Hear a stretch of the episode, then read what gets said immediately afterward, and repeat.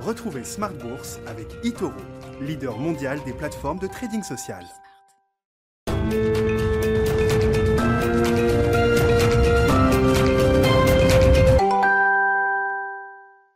Et c'est reparti pour Smart Bourse, votre double dose quotidienne de marché en direct sur Bismart chaque jour à la mi-journée, 12h30, 13h. Et le soir, la grande édition, pendant une heure, le grand digest de l'information économique, financière et boursière à partir de 18h30. Au sommaire ce soir, le coup de chaud du jour sur les marchés. On y reviendra largement avec nos invités de Planète Marché dans un instant. Une baisse de 2% et plus pour les actions européennes avec, euh, bon, toujours euh, beaucoup d'explications. On tentera d'apporter les explications les plus pertinentes à cette baisse de marché qui intervient quand même sur des niveaux de marché euh, historiques ou quasi historiques pour beaucoup d'indices boursiers de, la planète. Le CAC était à 6700 points il y a un peu moins d'un mois. On est passé sous les 6400 points aujourd'hui. Ce qui est toujours frappant, c'est la, vitesse des mouvements. Hein. Une fois que l'ambiance change, les choses peuvent aller très très vite. Donc séance de sell-off, d'aversion pour le risque aujourd'hui sur l'ensemble des marchés. Le résumé à suivre dans un instant de Nicolas Pagnès depuis la salle de marché de, Bourse Direct avec le, le phénomène obligataire également hein, qu'on observe là aussi depuis plusieurs semaines mais qui s'est encore accéléré ces dernières heures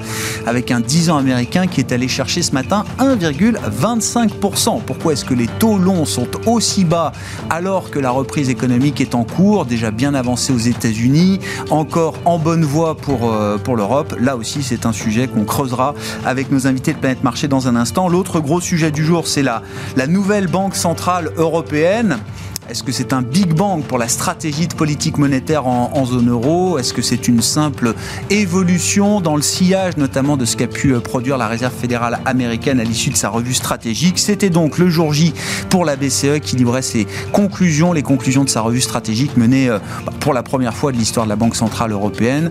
Une revue qui a duré un peu plus d'un an, perturbée par le Covid, mais qui aboutit donc euh, aujourd'hui. L'idée, c'est qu'on visera un objectif un peu plus symétrique d'inflation. Fini euh, l'idée d'être euh, inférieur mais proche de 2%. Désormais, l'objectif, c'est bel et bien 2% avec cet aspect un peu plus symétrique. La BCE ne tolérera pas plus une inflation sous les 2% qu'une inflation au-delà des 2%, sauf si nécessaire, on pourra euh, observer une tolérance temporaire d'une inflation qui pourrait déborder un peu au-delà des 2%. Voilà, j'essaye de retraduire, retranscrire le, message qui a été été porté par Christine Lagarde, notamment lors d'une conférence de presse en début d'après-midi. Est-ce que cette nouvelle stratégie de la Banque Centrale Européenne change la donne? C'est une question là aussi qu'on posera à nos invités. Et puis dans le dernier quart d'heure de Smart Bourse, le quart d'heure thématique, focus sur le secteur bancaire qui a été le, grand gagnant de cette première partie d'année sur, euh, les marchés, hein, le retour de la value euh, qui a profité très largement au secteur bancaire en Europe. On parlera avec les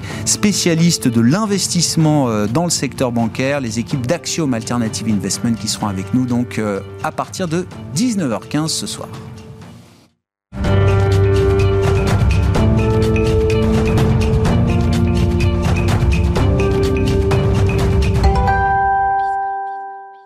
Mais d'abord, le résumé de cette séance un peu compliquée aujourd'hui sur euh, les marchés, la baisse des taux et les marchés euh, actions également qui ont vécu des dégagements assez importants. Les infos clés donc résumées par Nicolas Pagnès depuis la salle de marché de Bourse Directe. Le CAC 40 recule fortement ce soir à la clôture et c'est une tendance partagée par les différents euh, indices européens. On commence avec l'indice parisien donc qui perd 2,01% à 6397 points. Le DAX en Allemagne perd 1,7% à peu près. Le FTSE perd environ 1,7% également tandis que l'IBEX perd 2,3% euh, environ à la clôture. Les craintes vis-à-vis de la reprise mondiale reviennent sur le devant de la scène face à la progression du variant Delta en Asie mais aussi en Europe. Le gouvernement français déconseille désormais de se rendre au Portugal ou en Espagne, tandis que les autorités de santé françaises constatent que 40% des nouvelles contaminations en France sont dues à ce nouveau variant. Ces craintes qui ont fait reculer les places de marché asiatiques à la clôture ce matin, tandis que Wall Street a ouvert dans le rouge cet après-midi, les principaux indices plongeant tous de plus de 1%.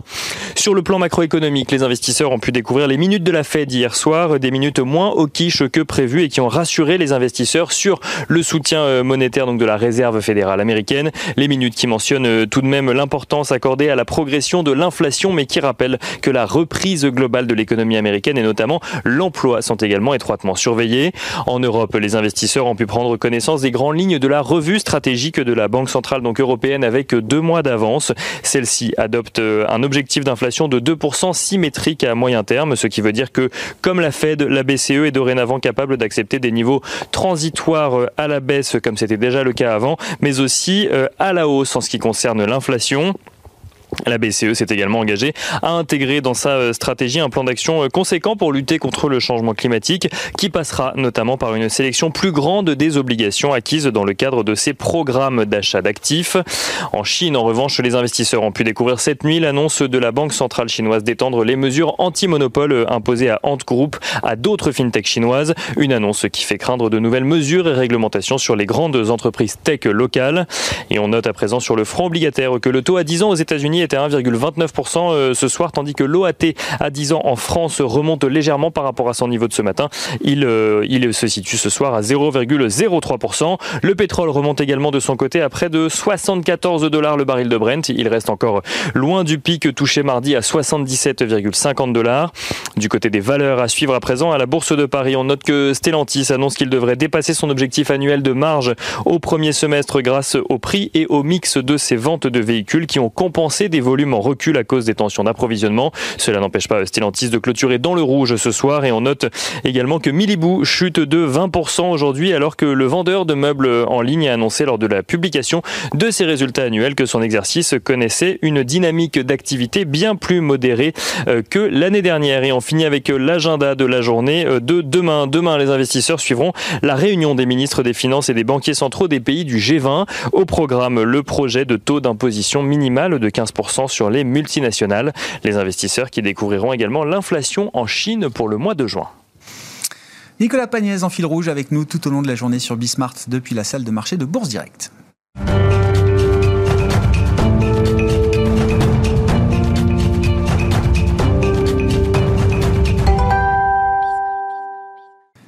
Trois invités avec nous chaque soir pour décrypter les mouvements de la planète marché. Planète marché un peu secouée aujourd'hui. On va en parler avec Michel Saunier, directeur de la gestion de Tocqueville Finance. Bonsoir Michel. Bonsoir Grégoire. Bienvenue, merci d'être là.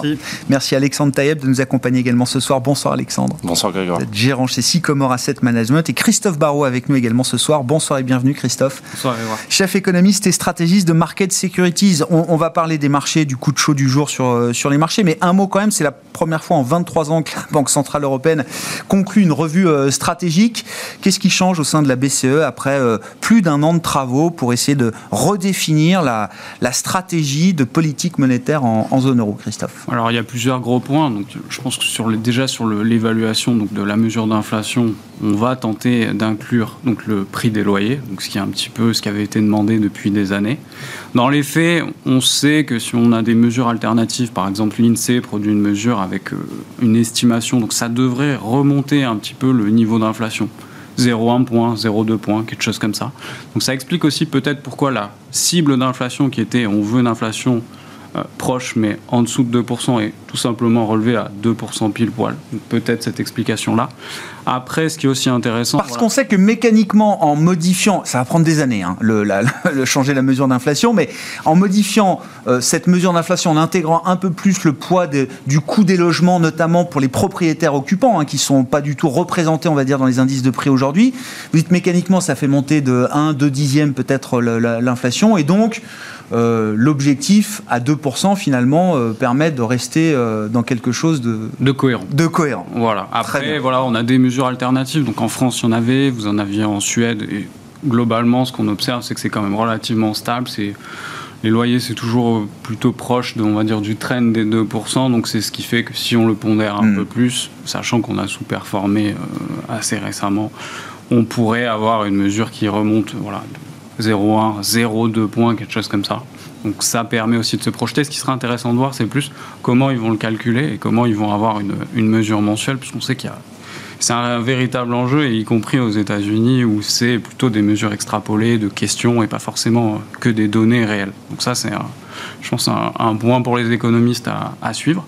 C'est un casse-tête, pour dire les choses, Christophe. Très clairement. Pour les forecasters et ceux qui cherchent à prévoir les mesures d'inflation, c'est un casse-tête total. Pour récupérer des données dans chaque pays au format mensuel, ça paraît très très complexe. Donc il y aura des extrapolations, il y aura à mon avis des sondages et on verra bien comment ils arrivent à mettre ça en place. Mais intéressant du côté voilà économiste, mathématique et comment, enfin surtout euh, combien de temps on arrivera à le mettre en place. Euh, maintenant, l'autre point, c'est euh, bah, cette cible entre guillemets symétrique de l'inflation. Donc, on va accepter d'avoir une tolérance potentielle sous certaines conditions, mm. une inflation qui dépasse le seuil des 2%. Mais ça reste décevant sur le, le fond si on compare par rapport à la Fed où on est réellement sur une inflation moyenne et une vision entre guillemets de compensation. Là, côté BCE, on sent bien que voilà, il peut y avoir une tolérance, mais sous certaines conditions, il faut qu'il soit que les membres de la enfin les membres de la BCE soient convaincus entre guillemets que l'inflation va se normaliser. Donc il y a tout un tas, je dirais, de d'hypothèses à chaque fois à mettre en place. Donc c'est beaucoup moins clair qu'avec la Fed, et on peut se dire que c'est quand même moins accommodant. Donc plutôt, je dirais plutôt décevant en, ferme, en, en termes de, voilà, potentiel soutien à l'avenir. Décevant parce que vous en attendiez plus du côté de la Banque Centrale Européenne ou, décevant quand on est dans le jeu de la comparaison avec euh, la Réserve fédérale américaine? Un peu des deux. Ouais. Un peu des deux, ouais. Après, c'est le, le, côté où on se dit on est très en retard sur le cycle et avec en fait ce cadre-là, oui. Euh, bah, on pourrait euh, pour autant arriver à des mesures qui soient euh, au même moment, alors qu'on a un retard très très fort sur le cycle et un rattrapage sur les années précédentes. Hmm. Bon, donc ce qu'il faut comprendre, c'est que ça change, mais pas au point de voir une banque centrale européenne mettre en œuvre tous ses outils pour compenser les 10 ans d'échec de l'objectif. C'est ça. C'est ça. C'est aujourd'hui, on peut se dire bon bah il y aura peut-être euh, une normalisation de la hmm. politique monétaire en fait qui sera euh, quasiment euh, inchangée par rapport aux anticipations de, de, tout le monde. Donc ce qui peut être plutôt le côté décevant de la chose, alors qu'on sait très bien que la Fed va prendre son temps. et donc il peut y avoir encore une fois un décalage, des tensions sur l'euro, ça peut pénaliser aussi un petit peu la, la croissance économique. Donc c'est là où ouais, il y a une petite déception quand même. Bon, bah ça reste la BCE, quoi. pour dire les choses. Alors, Michel, je vois que vous acquiescez tous les deux. Non, mais d'un côté, honnêtement, euh, il faut reconnaître que ça va dans le bon sens. Alors, euh, et que c'est pas si facile que ça, dans le sens où on connaît bien la composition euh, du banc de la BCE et, et tous les faucons, notamment du côté de l'Allemagne. Hein. Mm. donc, je pense que c'est quand même un pas en avant. maintenant, en faisant un mauvais jeu de mots, on est toujours la garde. Mm. C'est-à-dire qu'on est toujours en retard par rapport à, à, la Fed. On fait un copier-coller un peu approximatif. Et c'est vrai qu'on est euh, très en retard par rapport au cycle. Euh, moi, aujourd'hui, je suis choqué de voir où sont les taux, euh, notamment le Bund, en pleine phase Moins 30 points de base et plus bas encore. Hein. Voilà, donc l'idée, bon, on, va dans le bon sens, mais encore une fois, il faudrait plus de prise de risque. encore une fois, le plus gros risque aujourd'hui, c'est de ne pas laisser la croissance s'installer. Et donc, c'est de prendre des mesures, qu'elles soient monétaires ou budgétaires, qui sont des contresens ou qui sont même anachroniques. Donc, ça va dans la bonne direction, mais il faut vivre avec son temps. Et on voit très bien que depuis 10 ans, on a été incapable de relancer l'économie. Donc là, il faut y aller.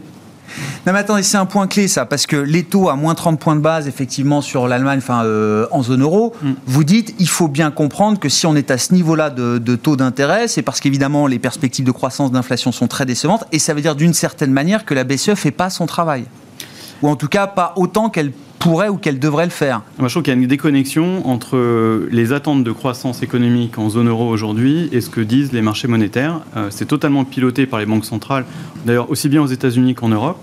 Euh, et encore une fois, euh, cette année, on s'attend à un rebond. Alors, cette année, c'est l'année du rebond. 6,5% de, de, de, PIB en Europe. Mais l'année prochaine, on s'attend quand même à 5%. Alors, peut-être que le consensus est totalement à côté de la plaque. Mais moins 30 points de base sur les taux allemands, plus 6, plus 5% de croissance, Bon, je sais pas. Je me dis, il y a un truc, il y, a un des deux qui se trompe. Alors j'espère que c'est les taux plutôt que les prévisions économiques.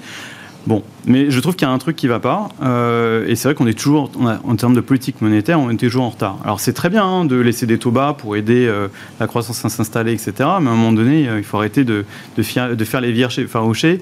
il faut prendre du risque. Il faut être un peu. Je pense que ce que fait la Fed, c'est tout à fait ça. On voit très bien que depuis X années, on n'a pas eu d'inflation. Euh, et prendre du risque, ça veut Et dire voit- y aller on- full, quoi. oui, y vraiment on a eu le- euh, alors, le plus pré- fort que ce qu'on a Ouais, fait encore bah, les années précédentes. Parce que beaucoup vous disent, non mais attendez, ça fait 10 ans, 20 ans, 30 ans que les banques centrales s'échinent à raviver l'inflation, ça marche pas, Bah, elles n'ont pas de poids Ouais, sur, euh, sur allons-y l'inflation et tout. Dites, c'est parce qu'on n'est peut-être pas allé au bout de cette idée-là. Le précédent japonais, c'est un euh, truc totalement spécifique, mais on voit que le Japon, il a fallu les Abenomics y aller vraiment à fond la caisse pour que ça, Ah vibre un tout petit peu. Donc euh, bon, alors on n'est pas le Japon, mais euh, quand même, je trouve qu'on on devrait pouvoir y aller là. Ouais, ouais. Bon, Alexandre, vos commentaires sur. euh, Bah, il y a un nouvel élément duquel on n'a pas parlé et qui est quand même euh, source d'espoir, c'est la prise en compte du changement climatique. Ah. Euh, évidemment, euh, comme c'est la BCE, on a tous été déçus, donc c'est juste suggéré, c'est une prise en compte dans les statistiques du changement climatique. Mais éventuellement, ça pourra donner lieu, et d'ailleurs ça, ça donnera lieu, en tout cas dans le CSPP, à une Attendez, CSPP, le, le- programme, programme d'achat de- pour les obligations privées, d'entreprise. Euh, donc ce sera pris en compte dans, dans ces achats. Si on se reporte à il y a quelques mois, quelques années, euh, la BCE encourageait les pays à faire du déficit pour financer la croissance. Si elle les encourage par ce biais-là à faire de la croissance verte, moi je trouve ça très bien. C'est un élément nouveau, c'est un élément que la Fed ne fait pas. Donc ça pour moi c'était la chose en fait la plus marquante par rapport à ce qui a été dit à côté, qui est effectivement un copier-coller de la Fed euh, amoindri. Mais ça, ça pour moi, je, je Et pense- donc ça veut dire, non mais c'est intéressant, le fait, parce que là aussi c'est un sujet de débat, est-ce qu'une banque centrale comme la BCE, euh, qui a déjà un mandat un peu euh, compliqué, qui rate son mandat quand même euh, structurellement depuis quasiment sa création, en tout cas sur les dix dernières, est-ce qu'il faut qu'elle se rajoute d'autres objectifs? Vous dites là oui, ça paraît très légitime, et pour le coup la BCE est dans, est dans son temps quand elle se fixe ce genre d'objectif. C'est-à-dire que pour moi, l'urgence climatique est tellement criante que c'est pas s'ajouter un objectif, c'est peut-être même remplacer les objectifs précédents et se concentrer là-dessus. Mm. Ça peut financer une croissance, une, l'équivalent d'une nouvelle révolution industrielle, ça va prendre des années et des années, mais de se donner ce nouveau souffle, je trouve que c'était nécessaire d'en parler dans une conférence Ouais, ouais, de je presse comprends. euh, spéciale. Ouais, c'est un, un marqueur fort pour Christine Lagarde, hein, on le comprend depuis son arrivée. Et concrètement, qu- qu'est-ce que la BCE peut faire justement pour participer à ce verdissement des, euh, des économies ou ce fléchage Bah, vers des économies Sur vertes? des obligations d'État, c'est euh, avoir une préférence vers euh, des green bonds avec des projets derrière versus de la dette classique. Pareil pour les entreprises, ou d'éviter de financer des activités polluantes. Ça peut vraiment être très précis. Après, je ne sais pas du tout comment Oui, ils oui, bien sûr. ça, Ouais, ouais. au bout, etc. Ouais, ouais. Mais euh, c'est prometteur en tout cas. Michel? Oui, non, quand on voit le, non, mais quand on voit le, non, pas du tout. Au contraire, Ah. quand on voit le déficit euh, de capital disponible aujourd'hui encore pour financer cette transition énergétique et climatique, euh, c'est tout à fait nécessaire. Enfin, il y a les chiffres qui circulent, c'est quand même euh, pour pouvoir répondre aux objectifs de l'accord de Ouais. Paris, c'est 100 trillions, 100 trillions Ouais, ouais, d'euros par an sur les 20 prochaines années. D'accord. Euh, la BCE, euh, ouais, super. Allez-y aussi, parce que sinon, on va jamais y arriver. Mais c'est son rôle à la BCE Bah, je pense que tout- franchement, dans ce cadre-là, où c'est quand même euh, une question de, de survie de l'humanité à, à moyen long terme, tous les moyens sont bons pour arriver à l'objectif. ouais. La stabilité euh, financière au sens large, au sens élargi, ça passe par euh, la, Ouais, mais de toute façon, on est la prise en là, compte de ces risques, ouais, euh, Pour le climatiques. coup, on est totalement dans l'air du temps et c'est Mm. totalement cohérent avec ce que demandent aujourd'hui non seulement les investisseurs, mais aussi la société. Enfin, c'est un enjeu social, Ouais. sociétal clair. Bon, pour le coup, la BCE est en, en avance. J'en sais rien. En tout cas, d'autres banques centrales sont assez réticentes à se fixer ce genre d'objectif. Christophe, là-dessus, je ne sais pas s'il y a.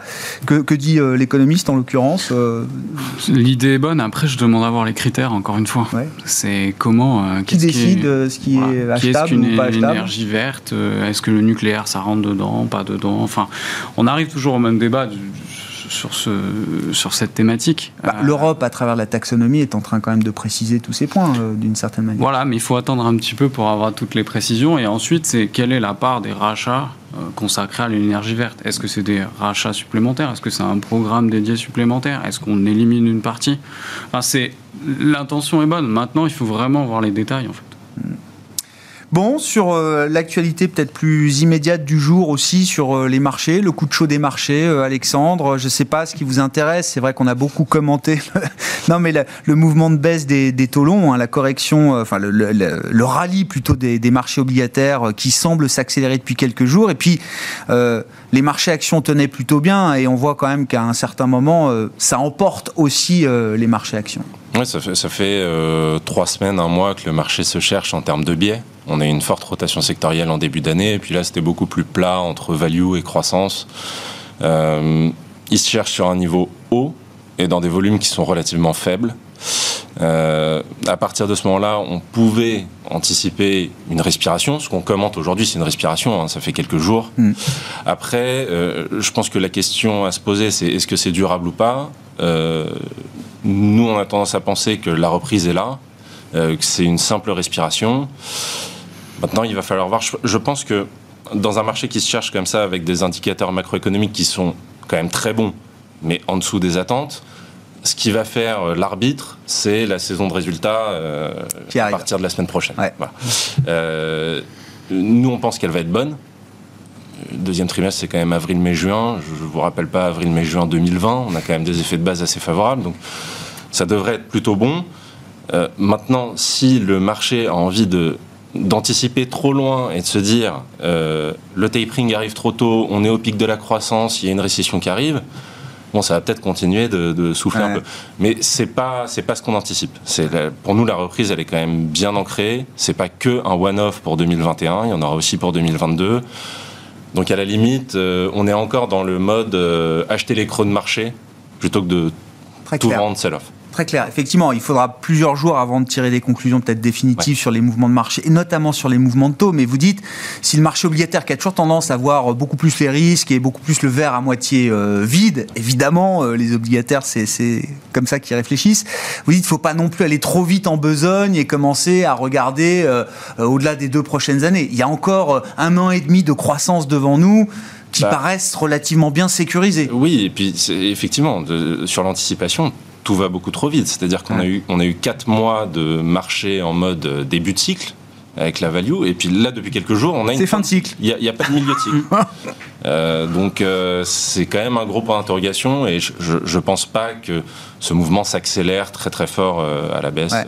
là à court terme. Bon, si c'est pas encore la fin de l'histoire, enfin déjà comment on explique ce, ce mouvement? Moi je regarde avec beaucoup d'humilité le marché obligataire. Je sais pas ce que vous en dites, euh, Michel euh, Saunier, mais déjà le moins 30 points de base euh, sur l'Allemagne, pour en parlant de l'Europe, ça vous ça, ça- ça paraissait être dissonant par rapport à la réalité économique. Que dire des États-Unis avec le 10 Bah, ans en fait, le, 25 le message, il est assez clair. Ce que dit le marché monétaire aujourd'hui, c'est de dire que euh, on va sortir de cette crise sanitaire dans des conditions économiques qui seront pires qu'après la grande crise financière. Mm. Voilà. Alors, Ah ouais. Franchement, euh, est-ce que c'est le cas Euh, L'effet, encore une fois, il faut regarder d'où on part. hein. Euh, cette fois-ci, on n'a pas eu de crise systémique. On, n'a pas, on a eu des mesures exceptionnelles à l'allemande pour soutenir toute l'activité, chômage partiel, etc., comme c'est jamais arrivé précédemment. Donc il n'y a pas eu de- d'appauvrissement majeur des ménages, comme ça a été le cas en 2009. Au contraire, euh, il y a eu une surépargne et une- un enrichissement, notamment aux États-Unis. Donc euh, les perspectives de croissance sont juste euh, encore euh, très importantes. hein. je le disais tout à l'heure, 5% en zone euro, euh, 4,5% aux États-Unis sur l'année prochaine. Donc euh, aujourd'hui, si on regarde les chiffres, euh, ça semble être euh, un emballement prématuré. Je suis assez d'accord avec l'idée du on passe du début de cycle au, au fin de cycle Ouais. sans passer par le milieu. Euh, mais ça, c'est un peu le marché aujourd'hui. Il a tendance à aller trop vite, euh, à extrapoler. Et là, pour le coup, je trouve que clairement, il y a, il y a un excès euh, de lecture. Euh, encore une fois, le verre à moitié vide de la Fed il y a un mois, ça ne se justifie pas. Ouais. Et vous dites donc, euh, dans, dans, dans, dans une logique de, de stratégie d'investissement, il ne faut pas perdre, faut Bah, pas le- perdre sa Bah, boussole le, juge, non, bah, le juge de paix, c'est quoi sur les marchés actions? C'est la croissance des bénéfices. Ok Euh, cette année, c'est une année exceptionnelle. Ça sert à rien. Enfin, honnêtement, les deuxièmes trimestres, euh, on sait que ce sera magnifique. Mhm. L'effet de base est très favorable. Mhm. Ce qui va être intéressant, c'est d'écouter ce que vont dire les entreprises par rapport aux perspectives. Qu'est-ce qui se passe? Euh, Est-ce qu'il y a des pressions inflationnistes, etc., sur les coûts? Est-ce qu'on va avoir des, des, euh, BPA qui vont euh, croître plus vite que les ventes ou le contraire? Ça, c'est un bon indicateur. Maintenant, euh, si on regarde les croissances attendues euh, de BPA, elles sont très supérieures à ce qu'on a connu sur les dix années précédentes, Mhm. notamment en zone euro. Cette année, c'est plus 45% sur la zone euro, mais c'est un cas totalement atypique. Mais l'année prochaine, on s'attend à du plus 15, et l'année d'après, on s'attend encore à du plus 10. Euh, et si on regarde aujourd'hui le consensus sur le trend long terme, on serait plutôt sur de plus 2, plus 4, alors qu'on a fait 10 ans en zone euro à plus 0,5. Mm. Hein. pour, pour- alors, qu'est-ce que ça veut dire Mm. euh, concrètement? Ça veut dire qu'il a fallu euh, 11 ans, entre 2009 et 2020, pour revenir au même niveau Ouais. de BPA en zone euro. Et ça veut dire que là, on mettrait un an et demi. Ouais. Donc voilà, donc euh, ok, euh, c'est peut-être la fin du monde, on ne la voit pas arriver, mais je trouve qu'encore une fois, le marché il va très vite en besogne et que bah, c'est pas si cat- catastrophique que ça. Et pour finir, c'est toujours les mêmes secteurs qui sont tapés dessus. C'est-à-dire c'est toujours les secteurs les moins chers qui finissent par être euh, bazardés. Euh, et on voit que les mauvaises habitudes, entre guillemets, euh, reviennent très très vite. Oui, les mauvaises habitudes, enfin, en tout cas celles qu'on fait le marché pendant toujours les pareil. dernières Ouais, années, c'est-à-dire la croissance, les valeurs défensives. Frilosité, frilosité à Ben tous oui. les étages. Ah ouais. On n'a pas confiance, on a peur, etc. La hausse la plus mal aimée de l'histoire, quoi. Enfin, Ouais, enfin surtout, euh, oui, oui, et puis les actions européennes, c'est une catastrophe par rapport aux États-Unis. Alors même que le différentiel de croissance, différentiel de taux n'a jamais été aussi faible. Bon, la bonne nouvelle, c'est qu'il y a des flux entrants sur les actions. C'est vrai. On est au- Y compris les actions ouais. européennes. Enfin, c'est peut-être ça que vous vouliez souligner. Euh, alors, y compris les actions peu. européennes, mais euh, c'est vrai qu'on a eu sur le premier semestre, je crois Ouais, on, a eu, le- on a eu le chiffre Oui, le plus oui. important. Oui. Et je lisais que si on, a- on reste sur le même, même rythme en 2021, on aura collecté autant sur les actions en 2021 sur- que sur la somme des 20 dernières années. Ouais, c'est ça. Donc c'est assez colossal. Ouais, ouais. Mais ça reste microscopique à l'échelle de, de ce qui est investi dans le monétaire aujourd'hui. Christophe, je reviens toujours à mon histoire d'auto, mais comment vous, enfin, je sais pas, parmi les multiples explications qu'on peut avancer, est-ce qu'il y en a quelques-unes là qui vous paraissent plus pertinentes que d'autres pour expliquer quand même la rechute du taux euh, américain euh, dans le contexte qu'on connaît? Je pense qu'il y a une conjonction de facteurs. Le, le premier facteur, c'est toujours un petit peu le, le positionnement. Regardez euh, ce que font Oui. les, les acteurs qui bougent vite, donc les CTA, les hedge funds, etc. Et la réalité, c'est qu'ils étaient tous euh, plutôt très très short des taux d'intérêt, donc sur des niveaux qui étaient aux alentours des 1,45 ou quelque chose comme ça. Donc il y a déjà un mouvement un petit peu de, bah, de, short squeeze là-dessus, qui est très marqué. Et après, l'explication, si on veut essayer d'en donner une macro, c'est plus voilà, un sentiment, une perception où il y a deux semaines encore, tout le monde parlait d'immunité collective euh, avec le Covid, euh, la vaccination. Et là, aujourd'hui, on commence à vous dire, ah ben, il y a quand même un certain nombre de, de- de problématiques et on passe d'un monde où on se posait des questions sur l'offre de vaccins. Donc, euh, est-ce qu'on a la capacité à Mm. offrir les vaccins? Les réponses étaient plutôt oui, puisqu'on a été très vite. euh, quelques petits chiffres. Le premier milliard de doses administrées, c'était 143 jours, je crois. Le deuxième milliard, 40 jours. Le troisième milliard, 26 jours. Donc l'offre, on avait résolu le problème. Mais maintenant, on commence à regarder ce qui se passe et la problématique, c'est plus la demande. Mm. Donc la capacité à couvrir toute la population et surtout la population âgée. On a eu un sondage ce week-end aux États-Unis, vous avez 30% de gens qui refusent catégoriquement de se faire vacciner, ce qui est le. Le enfin, en fait, ça veut dire qu'on n'atteindra pas forcément le Non. seuil euh, espéré. Mais ce chiffre-là, on l'anticipait dès le départ, non D'une certaine manière, non? Mais sauf que là, on est à 60%, euh, quelque chose comme ça, Ouais. et on plafonne euh, complètement. Ouais. Donc euh, on se dit, bon, voilà, et puis le, le- le seuil des 70%, c'était, bon, on est à 70%, c'est l'immunité collective. Or, il y a des pays qui sont au-delà, et on voit que le nombre de cas repartent. Alors, c'est pas encore le cas des, des hospitalisations, mais il y a un doute qui s'est installé qui n'était pas forcément présent il y a deux semaines. Donc, ça- Le, le marché se dit on va vivre beaucoup plus longtemps que ce qu'on imaginait avec cette, euh, ce, ce- ce poids sanitaire euh, permanent, même si on revivra pas les confinements qu'on a pu vivre, même si on n'aura pas les chocs euh, économiques aussi marqués qu'on a connus, on va vivre avec ça pendant beaucoup plus longtemps que ce qu'on pouvait imaginer. Il y a cette dimension-là, il y a aussi la dimension où euh, en Asie on pensait que ça allait repartir très vite dans plusieurs zones, Mhm. et la réalité c'est qu'on voit ce qui se passe euh, Corée du Sud qui jusqu'ici a toujours plutôt bien jugulé la situation. Là ça commence à, à déraper depuis quelques jours.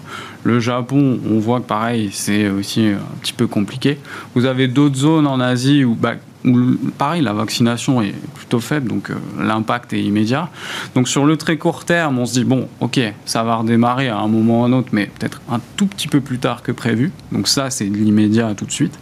Et après, sur le long terme, il y a voilà, la question en fait du, du sanitaire, elle est clairement encore sur la table. Hmm. Et il y a, je pense aussi que c'est un peu un prétexte voilà, sur des marchés historiquement très hauts sur les actions. euh, voilà, ça arrive à un moment où, pareil, il y a peu de liquidité, on est l'été. Le tout combiné plus le, le short squeeze fait que euh, je suis pas sûr qu'il faille interpréter vraiment le, le chiffre du jour, le 1,25 et le prendre tout de suite au Et y pied de la trop lettre. de sens euh, derrière. Je pense qu'il faut voilà, avoir un petit peu de recul et sur les marchés actions, je rejoins assez bien le, le discours qui est on était sur euh, des niveaux euh, assez élevés. Il y a une saison de résultats, il y a peut-être aussi voilà, un prétexte pour prendre des profits parce que certaines personnes ne veulent pas aller voir ce qui se passe sur les résultats. Donc on, on en verra de manière un peu plus claire sur un plan euh, sanitaire. Euh, sur le plan aussi euh, bah, des résultats et potentiellement monétaires à la fin du mois. Euh, Alexandre, là sur le sanitaire, je ne sais pas, est-ce que ça redevient euh, euh, un, sujet très sensible pour le marché Évidemment, c'est un sujet permanent pour les populations, c'est très politique, tout ça, mais les marchés avaient quand même lâché un peu les courbes épidémiques. Enfin, en tout cas, on était peut-être un peu moins le nez dessus. Est-ce qu'on revient avec voilà ces chiffres Oui, on, revient dessus. Mais dans une économie mondialisée, en fait, il y, y a, plusieurs problèmes. Le problème de l'offre en quantité bah, elle est là, il n'y a pas de problème. En, termes de redistribution, c'est beaucoup plus compliqué.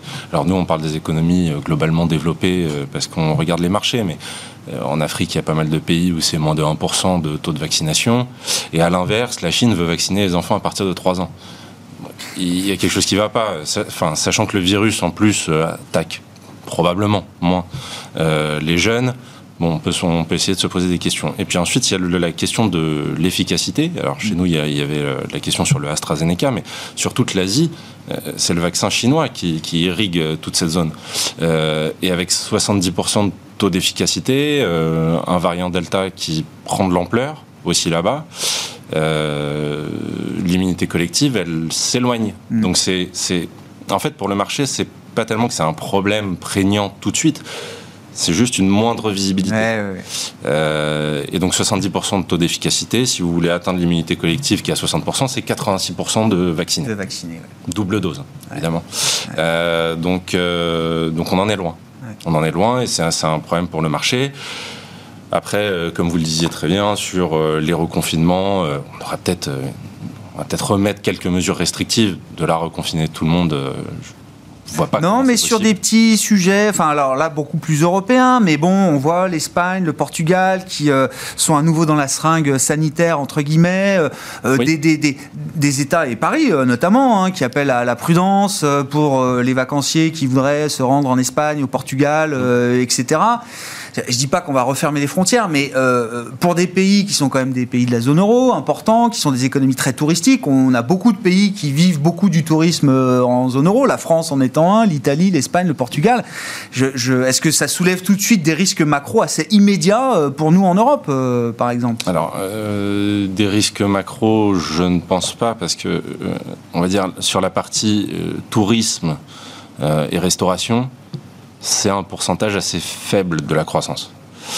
Euh, maintenant, si je peux résumer ça en une phrase, j'ai assez peu d'entreprises de tourisme dans mon portefeuille aujourd'hui. Voilà.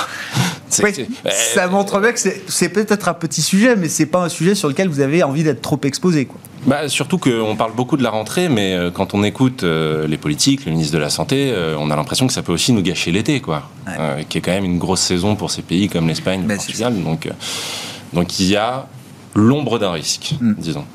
Bon, Michel, je sais pas, vous étiez plutôt positif. Vous êtes positif hein, sur. Euh, il ne faut pas verser dans le catastrophisme. non, mais le retour du, sanitaire un peu sur le devant de la scène pour les investisseurs, euh, j'entends. Hein, il, bah, y a, le discours anxiogène des politiques qui euh, a tendance à contaminer les marchés. et l'idée sous-jacente, évidemment, c'est de pousser la vaccination.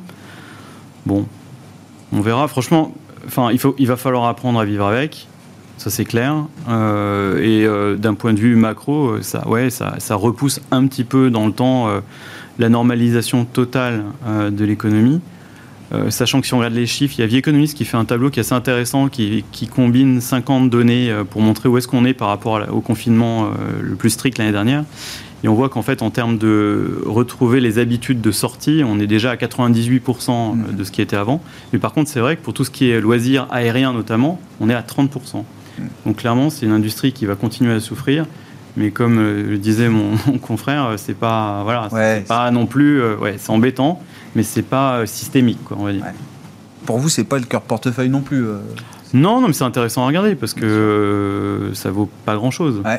Bon, ben justement, où on en est de la logique value, vous gérez le fonds value de Tocqueville, euh, Michel. Est-ce que, pour revenir aux considérations de marché, au discours qu'on avait, est-ce que est-ce que c'est un gros coup d'arrêt pour la value là, ou est-ce qu'il faut pas, euh, faut pas, c'est pas encore le moment de, lâcher complètement cette thématique et ce biais-là euh, bah, le, ouais, le marché, il est ultra violent dans ses, dans ses prises de position et dans ses mouvements. C'est très binaire, voire manichéen c'est soit tout noir, soit tout blanc. Donc il a adoré la value et il en a fait tout un pataquès en début d'année. Et puis là, il, a complètement oublié l'histoire et il est revenu à fond sur la croissance et les valeurs de croissance visibles et prévisibles. Euh, la vérité, elle est un peu entre les deux, comme ce qu'on disait la dernière fois, c'est que, enfin, déjà, si on veut faire de la value, aujourd'hui, c'est quand même un bon point d'entrée. Euh, et on fait de la value si on pense que quelque part, il y a une chance pour qu'on ait de la croissance euh, l'année prochaine hein, et les années à venir. Si on ne valide pas le scénario du pire, revenir aujourd'hui, mettre un ticket sur la value, mmh. bah, finalement, vous avez une nouvelle chance de, de rentrer. De rentrer. Voilà, donc c'est plutôt Ah, pas ouais. mal, c'est plutôt intéressant. Bien maintenant, maintenant, maintenant, le, maintenant le discours, euh, non mais maintenant le discours mais- d'allocation générale, c'est- il a inchangé. À savoir qu'on est dans un marché, dans une économie euh, qui est travaillée par des, des tendances structurelles de long terme, qui crée une croissance euh, visible et prévisible. Donc en fait, le fonds de portefeuille, c'est clair que ça Bien doit s'investir là-dessus. La value, c'est plus conjoncturel. Hmm. Et pour le coup, s'il y a un moment où la conjoncture ouais, semble favorable, c'est là. Ouais. Si on n'investit pas sur la value quand euh, on a 6% ou 4% de croissance, ben on ne fera jamais. Ça reste le moment value de la décennie et peut-être Bah, plus, le, euh, le problème, c'est qu'on est sur des marchés qui sont totalement algorithmés et donc euh, ils sont très liés. Franchement, on peut, on peut expliquer les dix dernières années en bourse par le comportement du 10 ans américain. Je caricature, mais c'est Ah pas, bah, très loin- c'est pas très loin de, la- de la vérité. Donc euh, aujourd'hui, euh, le marché, il est très binaire, encore une fois, il est très basique. Il va suivre les signaux euh, de l'obligataire. Et voilà. Et donc à chaque fois, ça veut dire quoi? Ça veut dire vendre les banques, l'énergie, les matières premières. euh, et, les, et voilà, toujours les mêmes. Mhm. Toujours les mêmes. Et alors, le problème, c'est qu'aujourd'hui, il n'y a plus de discernement vis-à-vis des valorisations. La valorisation, ça devient un gros mot. Plutôt, ça devient un mot qui n'existe plus. Ah bah non, on s'inquiète plus, on peut valoriser euh, sans fin des boîtes qui sont Exactement. pas rentables, euh, on peut... Alors, oui, bien sûr. Exactement. Et c'est vrai que là, on, bah voilà, on peut se poser des questions. Donc ça peut créer une opportunité. Maintenant, il ne faut pas sous-estimer la capacité du marché à en- enfoncer euh, des niveaux historiquement bas de valorisation, parce que la valorisation, elle est plus regardée. Bon, Alexandre, où est-ce que vous passez le curseur là effectivement dans, dans l'équilibre, l'exposition au risque et puis ces biais, euh, value, croissance, qui ont obligé tout le monde à rééquilibrer un peu quand même les, les stratégies ces derniers Oui. mois et ces derniers trimestres? C'était plutôt une bonne chose de rééquilibrer ses portefeuilles globalement, mais je crois qu'il y a un point sur, sur lequel on est tous d'accord, c'est euh, la reprise est là. À partir du moment où on dit la reprise est là, euh, comme vous le disiez très bien, euh, c'est début de cycle, c'est bon pour la value. Elle a fait une partie du chemin Sur les 3-4 derniers mois. Euh, il y a encore du potentiel, notamment dans certains secteurs en particulier. Je pense euh, aux matières premières qui ont été citées, aux minières notamment, euh, qui devraient avoir en plus une bonne saison de, de résultats. Donc ça peut, euh, ça peut aider. Et puis, sans être trop anticipatoire comme les marchés, réfléchir à la prochaine étape, qui est probablement le retour vers une croissance un peu plus molle au bout d'un moment. Et donc commencer à réfléchir pour diversifier sur le cycle, défensif, santé, euh, croissance à prix raisonnable. Mais globalement, de garder son cœur de portefeuille sur la value pour la conjoncture aujourd'hui et diversifier un petit peu sur la prochaine étape du cycle, c'est ce qui me paraît être euh, le plus Plus logique. raisonnable, ouais, ouais. Après, euh, comme je disais tout à l'heure, hein, ce, qui, ce qui va faire office d'arbitre, c'est la saison de résultats. Euh, Il y a un point, je pense, euh, globalement, on l'anticipe bonne comme en tout, Mhm. ça, ça devrait à peu près bien se passer. Si on a des bonnes surprises, qu'effectivement ça se passe bien et que le marché continue de baisser, euh, là, il va falloir réduire les expos, euh, Parce que ça voudra dire quoi ça, euh, Alexandre qu'on est en sell-off, qu'on est, voire en Ouais. bear market. D'accord. Et donc ça peut être euh, 2018, enfin fin 2018, l'équivalent, où pendant trois mois, ça fait que de baisser, Ouais. pour quasiment aucune raison. Bah 2018, si, il y avait une raison, c'était la raison. Fed quand même. la Pour le coup, euh, bon, on verra. Je ne sais pas ce que vous retenez d'ailleurs des dernières communications de la Réserve fédérale américaine. On a parlé de la BCE tout à l'heure, mais est-ce qu'elle a, est-ce qu'elle a l'air d'a- d'avoir envie de se montrer très agressive? Non.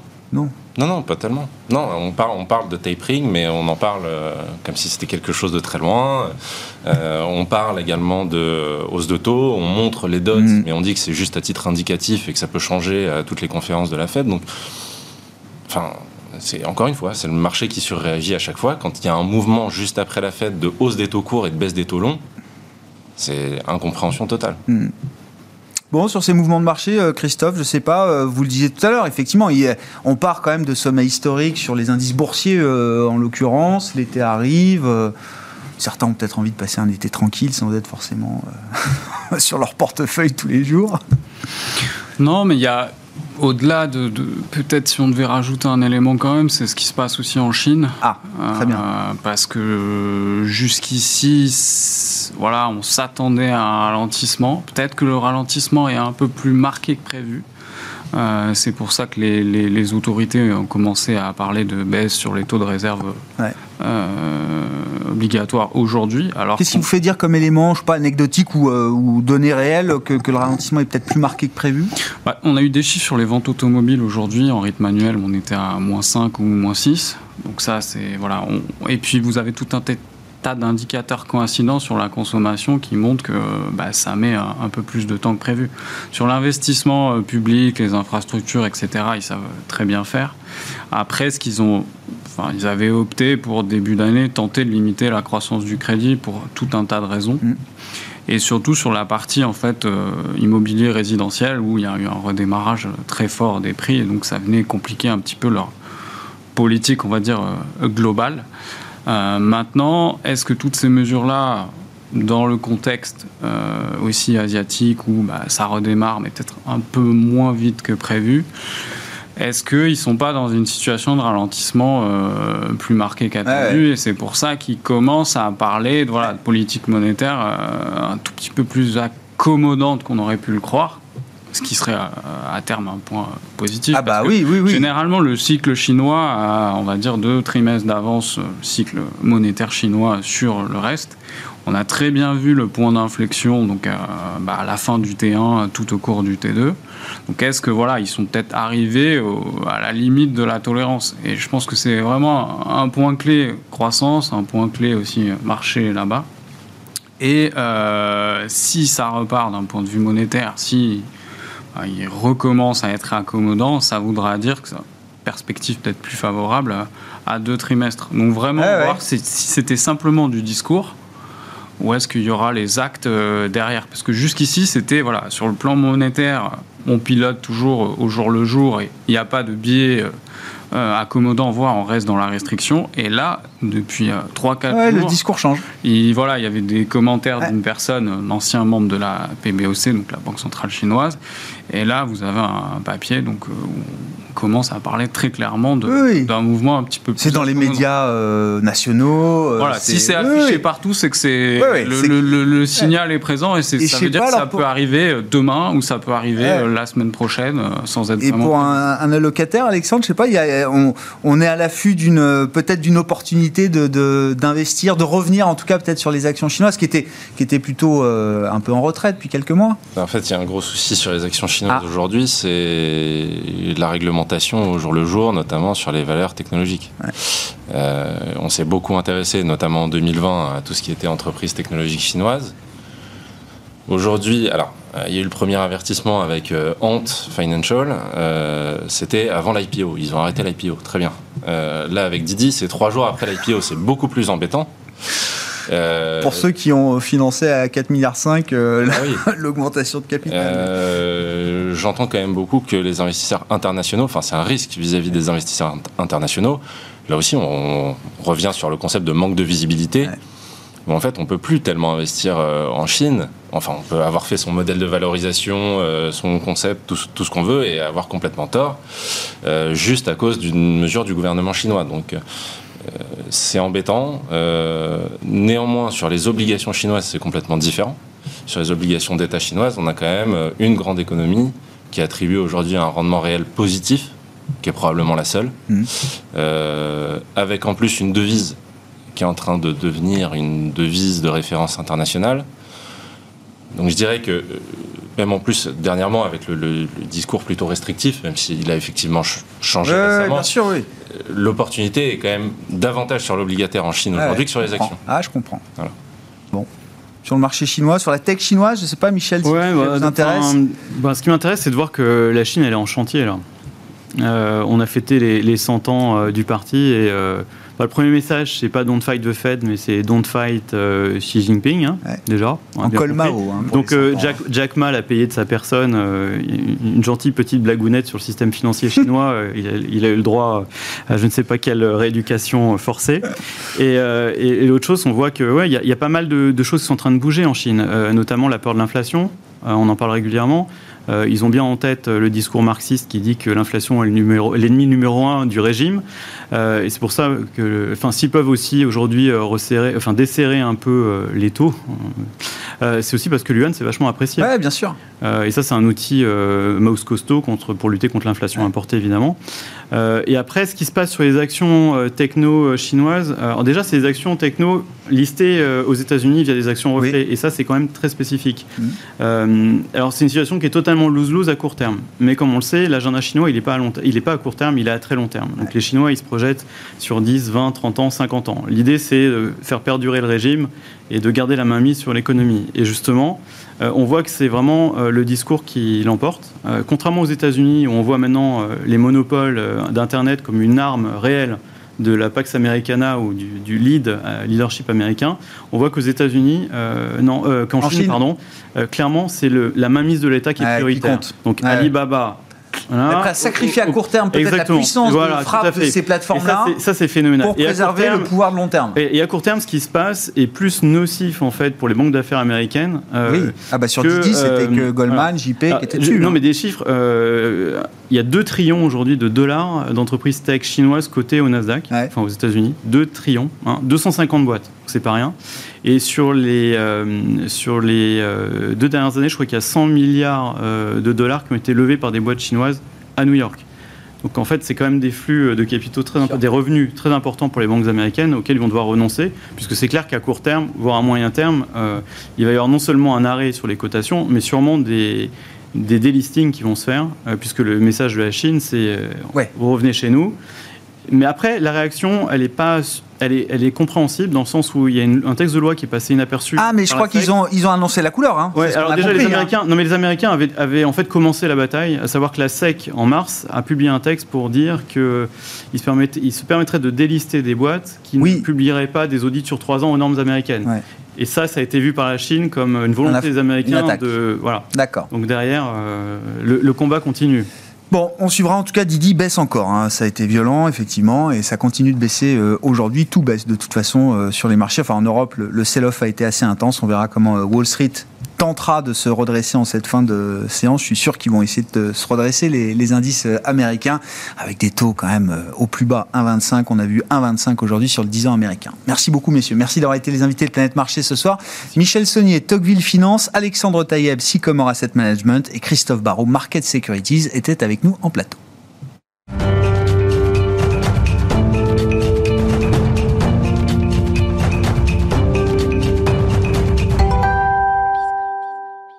Le dernier quart d'heure de Smart Bourse, chaque soir, c'est le quart d'heure thématique, marché à thème, consacré ce soir au secteur bancaire. C'est un bon jour pour parler des banques, un secteur qui souffre aujourd'hui, en tout cas, avec la rechute des, euh, des taux longs, que ce soit aux États-Unis euh, ou en Europe. Mais on va parler quand même du parcours des banques depuis le 1er janvier avec David Benamou, qui est avec nous par téléphone, associé gérant d'Axiom Alternative Investments. Bonjour et bienvenue, David. Merci d'être avec nous, euh, David. Euh, Axiom, maison spécialisée dans l'investissement euh, dans le secteur bancaire, à travers la dette bancaire, mais aussi à travers les actions bancaires. Et c'est peut-être d'ailleurs votre fonds concentré sur les actions bancaires en Europe, notamment, qui m'intéressait, David. avant de parler de la séance du jour, enfin du moment un peu compliqué pour la value et pour le secteur bancaire, revenons quand même sur ce premier semestre. Je crois qu'au cours de ce premier semestre, le, le fonds action bancaire européenne d'Axiom a atteint un moment une performance de, près de 40% depuis le 1er janvier. Euh, je, vous laisse confirmer ça, euh, David. Et moi, ce qui m'intéressait quand même, comment est-ce que, a posteriori, vous comprenez cette performance? Quels en ont été les moteurs? Comment est-ce que ces 40% de, de perf atteints à un moment peuvent se décomposer euh, chez vous, David? C'est vrai que le, le fonds a fait des performances euh, assez stratosphériques euh, quand on regarde, euh, quand on compare en fait au reste de la cote, mais, mais c'était pas non plus étonnant parce que tout d'abord on partait de, de niveaux de valorisation qui étaient qui étaient qui étaient très bas et et, euh, et ce qui donc nous on s'attendait à une performance vraiment remarquable à la fois du secteur et, et du fonds parce qu'il y avait énormément de choses à faire sur le sur le premier sur le premier semestre. Mais en revanche, euh, ce qui a, je veux dire, a poussé la performance euh, du, du, secteur. C'était pas du tout ce à quoi on s'attendait, puisque en fait ce sont les taux euh, et la hausse des taux qui, euh, qui ont vraiment alimenté, euh, euh, je dirais, la hausse du, du, du, secteur. Alors que nous, ce qui était absolument clé pour nous, c'était d'abord le constat que les, le secteur était, était très peu cher. Mmh. deuxième élément, on s'attendait à euh, des résultats euh, euh, plutôt bons et en pratique les résultats du premier trimestre ont été 15% supérieurs au consensus. on s'attendait à un des facteurs clés, c'était la reprise des dividendes qui allait s'imprimer dans les cours. et donc, donc euh, tous ces facteurs-là euh, sont des facteurs qui, de notre point de vue, restent euh, valides pour pour la suite de l'année. Il y a aussi la reprise de provisions, qui est quelque chose, disons auquel on, auquel on s'attendait, qui allait qui allait alimenter notamment les notamment les résultats. et donc en pratique, ce qui s'est passé, c'est qu'on a vu les taux monter. il y a une corrélation qui est très très forte entre la valorisation du secteur bancaire et, et les mouvements de taux. Hein. Euh, donc, pour être, pour être clair, c'est vraiment ça qui a, qui a mmh. fait la qui a fait la hausse. Alors nous, dans ce euh, dans ce contexte-là, évidemment, le fonds euh, le fonds a bénéficié, euh, euh je dirais, le, de, de, de, du regain de valorisation du, du secteur. Euh, mais euh, en plus de ça, on a réussi à faire pas mal de choses intéressantes qui nous ont conduit à délivrer une performance qui, alors, est aujourd'hui de, de 8% supérieure à l'indice. Donc le fonds est aujourd'hui à peu près à 32%, un peu plus de 32%. Euh, alors que l'indice est à 24, 24 62. donc il y a pas mal de choses en fait à faire autour qui nous ont permis d'ajouter des points supplémentaires à la performance, euh, à la performance de l'indice. C'est-à-dire, par exemple, euh, David, déjà, juste en, termes de gestion, comment on gère une performance qui a atteint un moment 40% Vous dites un peu plus de 30% aujourd'hui. Est-ce que déjà, ça, en termes de, gestion du risque, est-ce qu'il faut forcément déjà, bah, je sais pas, solder quelques positions, prendre des profits, ou est-ce que c'est pas votre état d'esprit aujourd'hui? Et est-ce que ça implique aussi une gestion très dynamique du portefeuille? Alors, euh, c'est un portefeuille qui tourne quand même beaucoup euh, et, et, on essaye de, de vraiment d'aller chercher euh, thème par thème les choses qui vont, euh, qui de notre point de vue vont, vont alimenter euh, euh, la, la, performance du, du fonds. Donc là, pour le, je dirais que pour les, pour, pour le reste de l'année, les thématiques en fait qu'on va qu'on va regarder, c'est d'abord en fait la banque d'investissement. Euh, donc il y a notamment en fait une, une dynamique de, de, de, flux qui est, qui est, très importante en Asie. Donc ça favorise euh, des banques comme UBS ou HSBC par exemple. Donc on a euh, on a on a repondéré le portefeuille sur euh, typiquement sur sur ces deux noms. corollaire de la banque d'investissement, c'est tout ce qui est wealth et asset management puisque euh, y a, y a, on le sait tous, il y a beaucoup d'argent dans, dans, le système euh, et donc il y a une collecte qui, euh, qui est relativement importante euh, euh côté côté asset management euh, et par ailleurs aussi, je dirais des performances qui, qui jusque-là étaient étaient plutôt assez positives pour pour l'ensemble des de l'industrie de l'asset management. Donc c'est pareil, en fait, on va on va aller chercher, je dirais, des, des noms qui vont qui vont bien fonctionner sur ces thématiques-là. Euh, donc ça peut être euh, euh, des sociétés comme Azimut, typiquement en, Italie, ou, ou encore ou encore Jupiter. Ensuite, il y a une autre thématique qui est vraiment intéressante, et là pour le coup qui est une thématique de taux qui est presque à contre-courant de, de, ce qu'on a vu là, c'est que dans la zone centrale orientale, euh, européenne. Euh, il y a des taux réels euh, qui sont qui sont élevés. Hein, c'est beaucoup plus élevé. c'est des taux réels qui sont de l'ordre de 5%. Hein, donc il y a une vraie problématique en fait de, d'inflation. et là, on a déjà vu donc la Banque centrale hongroise augmenter ses taux vers la fin du mois de juin. le gouverneur de la Banque polonaise, il y a quelques jours, indiquait qu'il qu'il envisageait, enfin qu'il surveillait l'inflation et envisageait des hausses de taux. Donc là, typiquement, euh, euh, nous, on s'attend vraiment en fait à des mouvements de taux sur cette euh, sur cette sur cette zone-là. et donc là, on peut aller chercher des noms comme Erste Bank, la, la, banque la banque la banque autrichienne, enfin, le champion national. Mm. autrichien ou encore Raiffeisen, qui est, qui est le numéro 2 euh, sur le sur le secteur qui euh, qui vont probablement bénéficier ou même encore Unicredit aussi hein, euh, qui qui a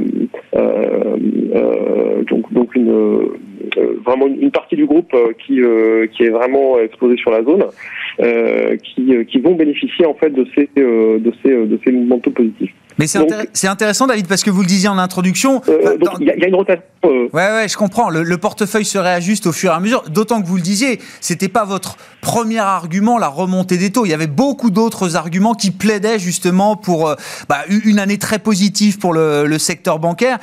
Ça veut dire qu'avec le phénomène de rechute des taux qu'on observe depuis euh, quelques jours, quelques semaines, vous restez néanmoins constructif sur ce, sur ce thème d'investissement avec un, portefeuille qui a été un peu euh, rééquilibré d'une certaine manière. Ah, absolument. Euh, nous, on reste vraiment constructif parce que parce que dans le fond, quand on regarde le secteur, le secteur bancaire européen se valorise encore à peu près 60% de ses fonds propres, misérable, hein, c'est bas. Hein. Euh, quand on regarde en fait euh, un autre mode de valorisation, le price earning, euh, on est on est à 8 quand on est à, à, 16 en fait pour le pour le reste le reste de la de l'indice. Donc donc ça reste en fait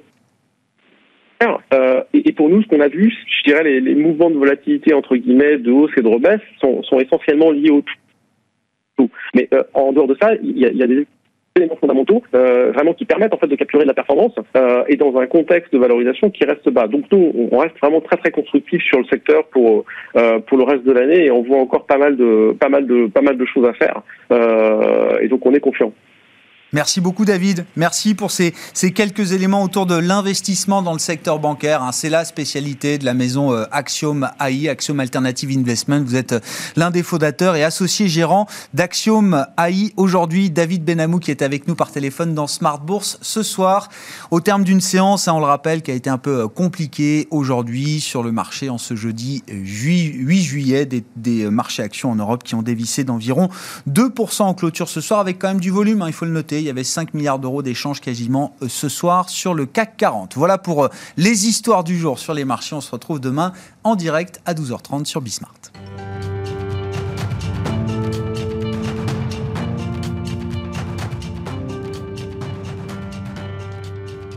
C'était Smart Bourse avec Itoro, leader mondial des plateformes de trading social.